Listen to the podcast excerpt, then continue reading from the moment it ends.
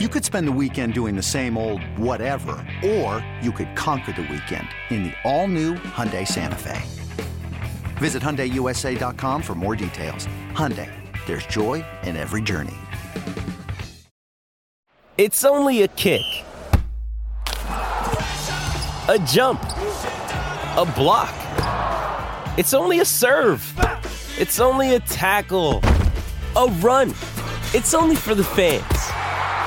After all, it's only pressure. You got this. Adidas. Let's ride with Touchdown Denver. Touchdown Denver. Hosted by Nick Ferguson and George Stoia.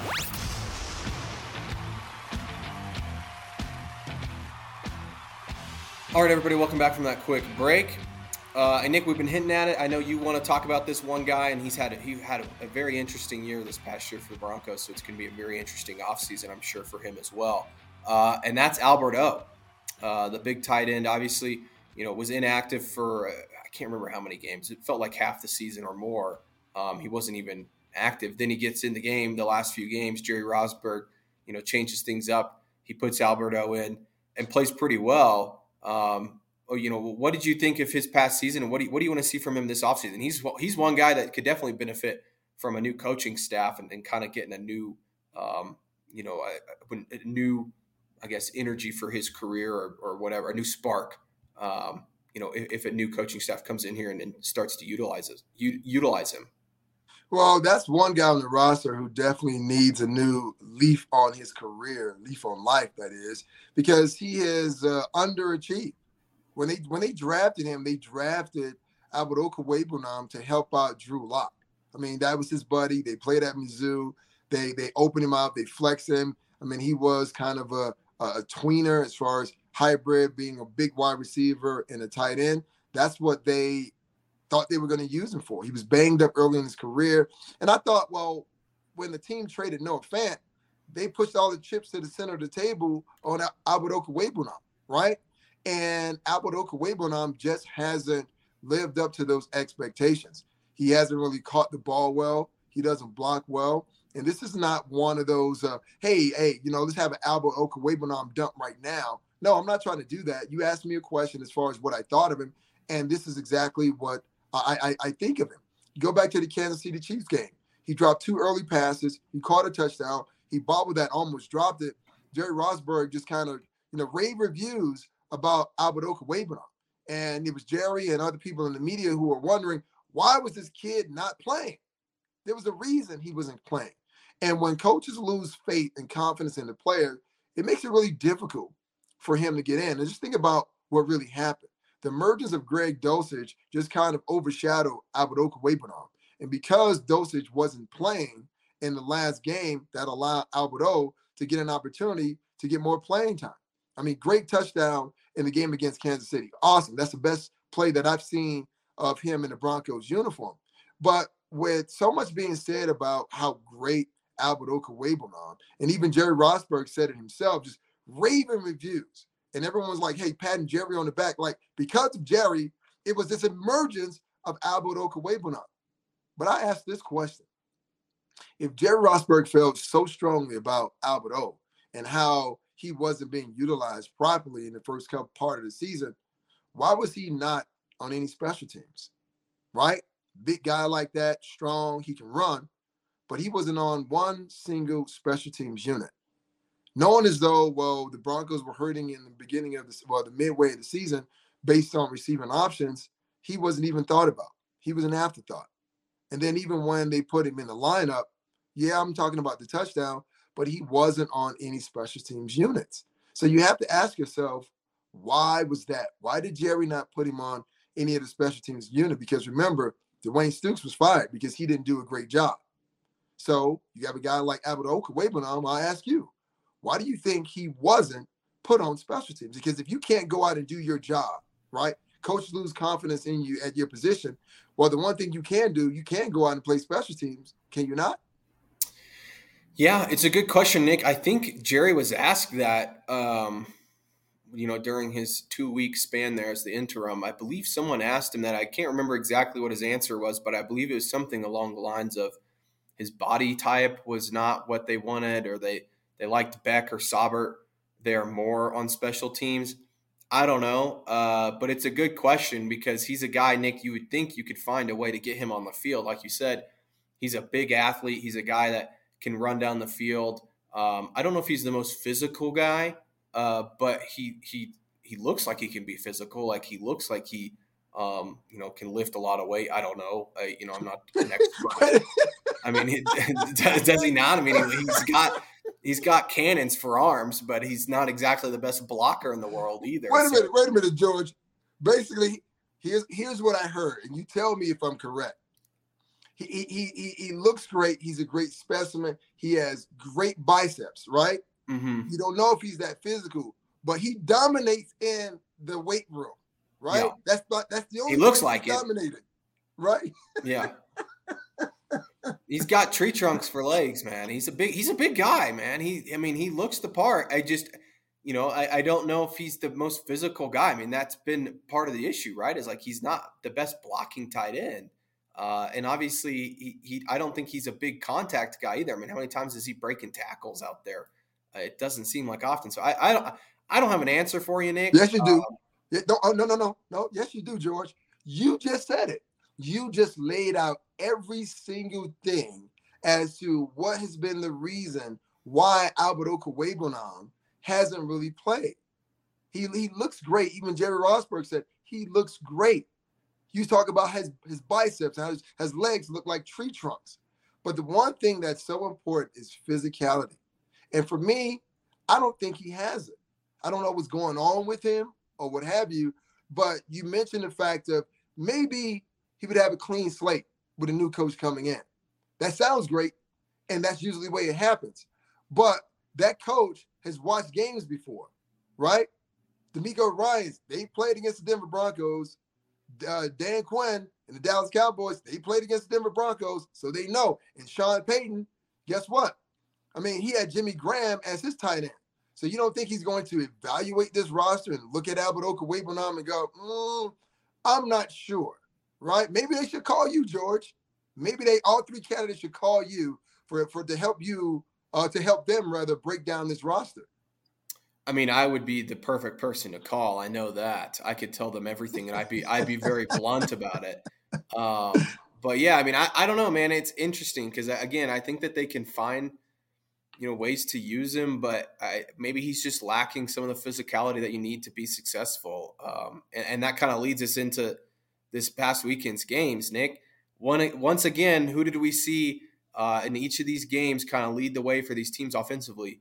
Uh, the tight ends. Um, you saw it. Travis Kelce, obviously, big game for the Chiefs. Um, you know, Goedert for um, the Eagles, uh, I believe, had a big game for them. Um, you know, we didn't see much of Dawson Knox out there um, for the Bills, but the Bills just looked like a disaster. But I believe Hayden Hurst caught a touchdown for the Bengals. Uh, and then obviously George Kittle had the catch of the weekend uh, for the 49ers, tipped it off his own helmet and then caught it. He was unbelievable. I think Schultz caught a touchdown pass for the Cowboys. Um, so, so, so, so, what's the moral of the story, George? Let me hear it. Uh, you need to be more physical. And use your tight ends. There you go. yeah, yeah, that's what I'm saying. Go. Yeah, you got to. Everybody, the successful teams in the league have found ways to use tight ends in, in a versatile way, right? And the Broncos weren't able to do that a whole lot this last year. I think Greg Dulcich is is going to be that guy, and you saw it in flashes this last year. But they got to find somebody that can consistently do it, and I think Greg's going to end up being that guy if he can stay healthy. But again, it seems like it, this whole playoffs, um, you know, the, the, the best players have been the tight ends. Like those have been the guys leading the way for these teams. Hey, it's Kaley Cuoco for Priceline. Ready to go to your happy place for a happy price? Well, why didn't you say so? Just download the Priceline app right now and save up to 60% on hotels. So whether it's Cousin Kevin's Kazoo concert in Kansas City, go Kevin, or Becky's Bachelorette Bash in Bermuda, you never have to miss a trip ever again. So download the Priceline app today. Your savings are waiting Go to your happy place for a happy price. Go to your happy price, Priceline. Uh, but Nick, what do you think of the games this past weekend? Anything stand out to you about um, the, the the divisional games? Yeah, you know what? I, I went against the grain and I uh, selected the Jacksonville Jaguars to uh, beat the Kansas City Chiefs and upset them. And it looked like for a moment they were going to do that. And, and I, man, it was so heartbreaking to watch Jamal Agnew gets the ball on the five yard line. He makes a cut inside. He fumbles the ball. And when you think about this team, and I, and I kind of wrote this down because I want to kind of get to it. When you think about what took place in that game between Kansas City and Jacksonville, when you look at the numbers, man, they were almost identical from third down conversions to rushing yards to red zone, uh, even penalties, uh, total plays. You had Jacksonville with 60, you had Kansas City with 67. They got extra plays because of the turnovers by Jacksonville. So when you look at Jacksonville, you're saying, man, this team isn't that far away. But if you're a Broncos fan, here's what we know. When we, we look at Patrick Mahomes and we look at Kansas City in the years past, and you said that they were so far away from the Broncos.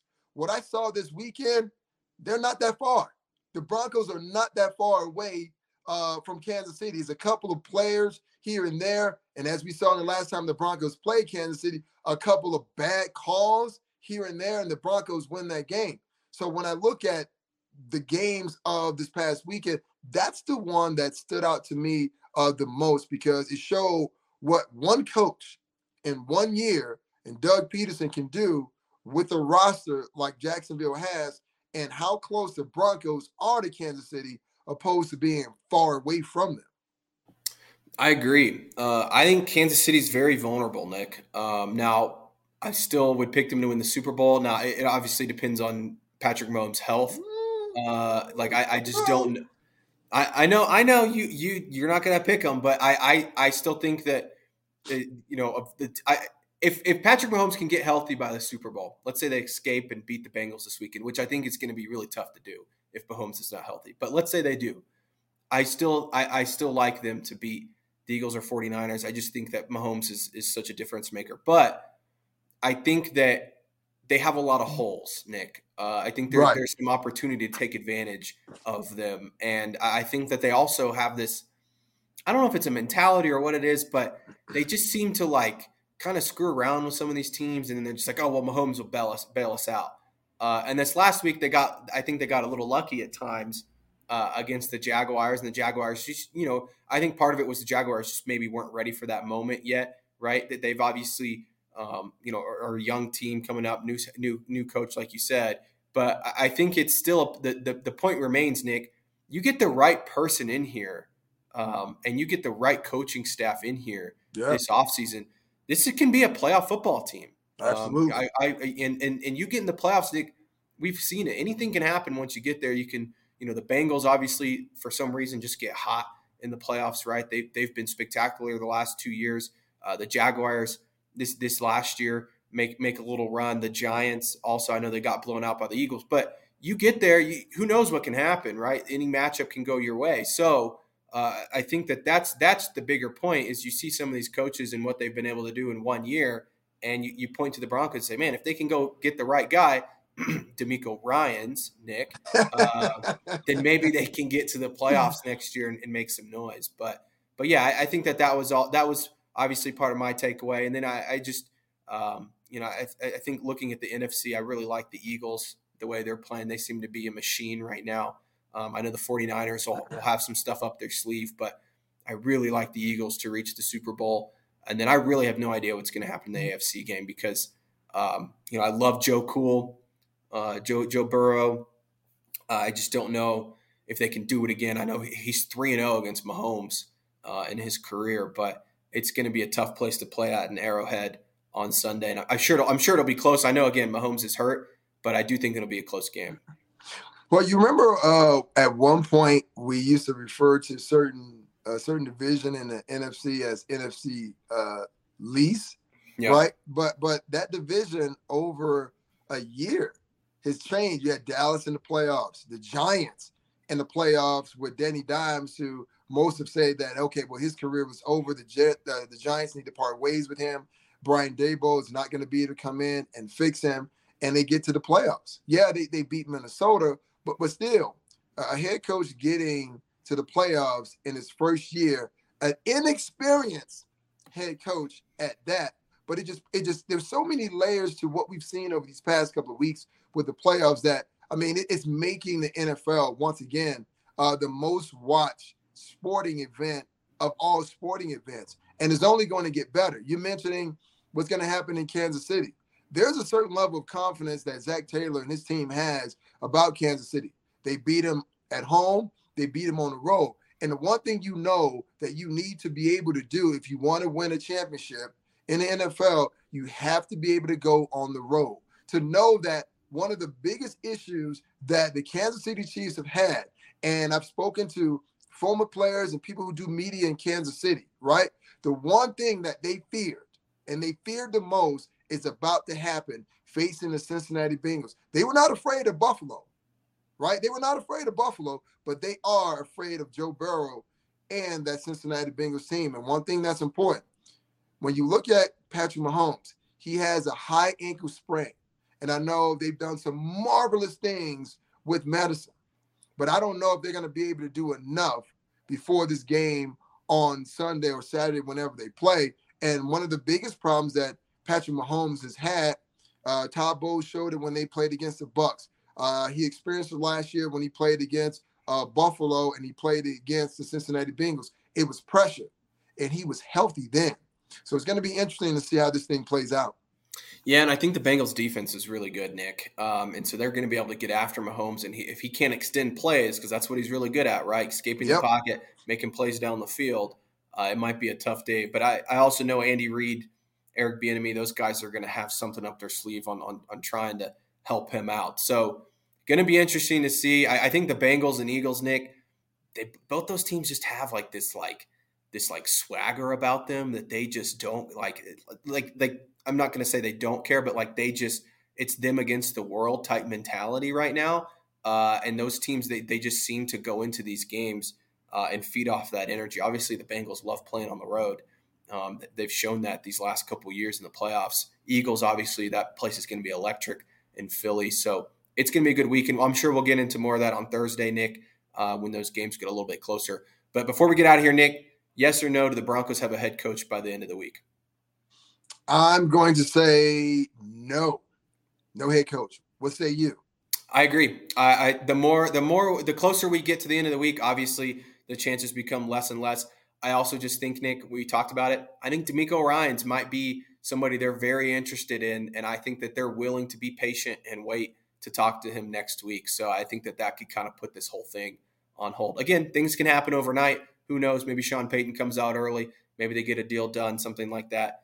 I, I don't really know. I don't think anybody knows. That's what's so interesting about all this. But uh, if that does happen, Nick, we'll break it all down on Thursday's episode.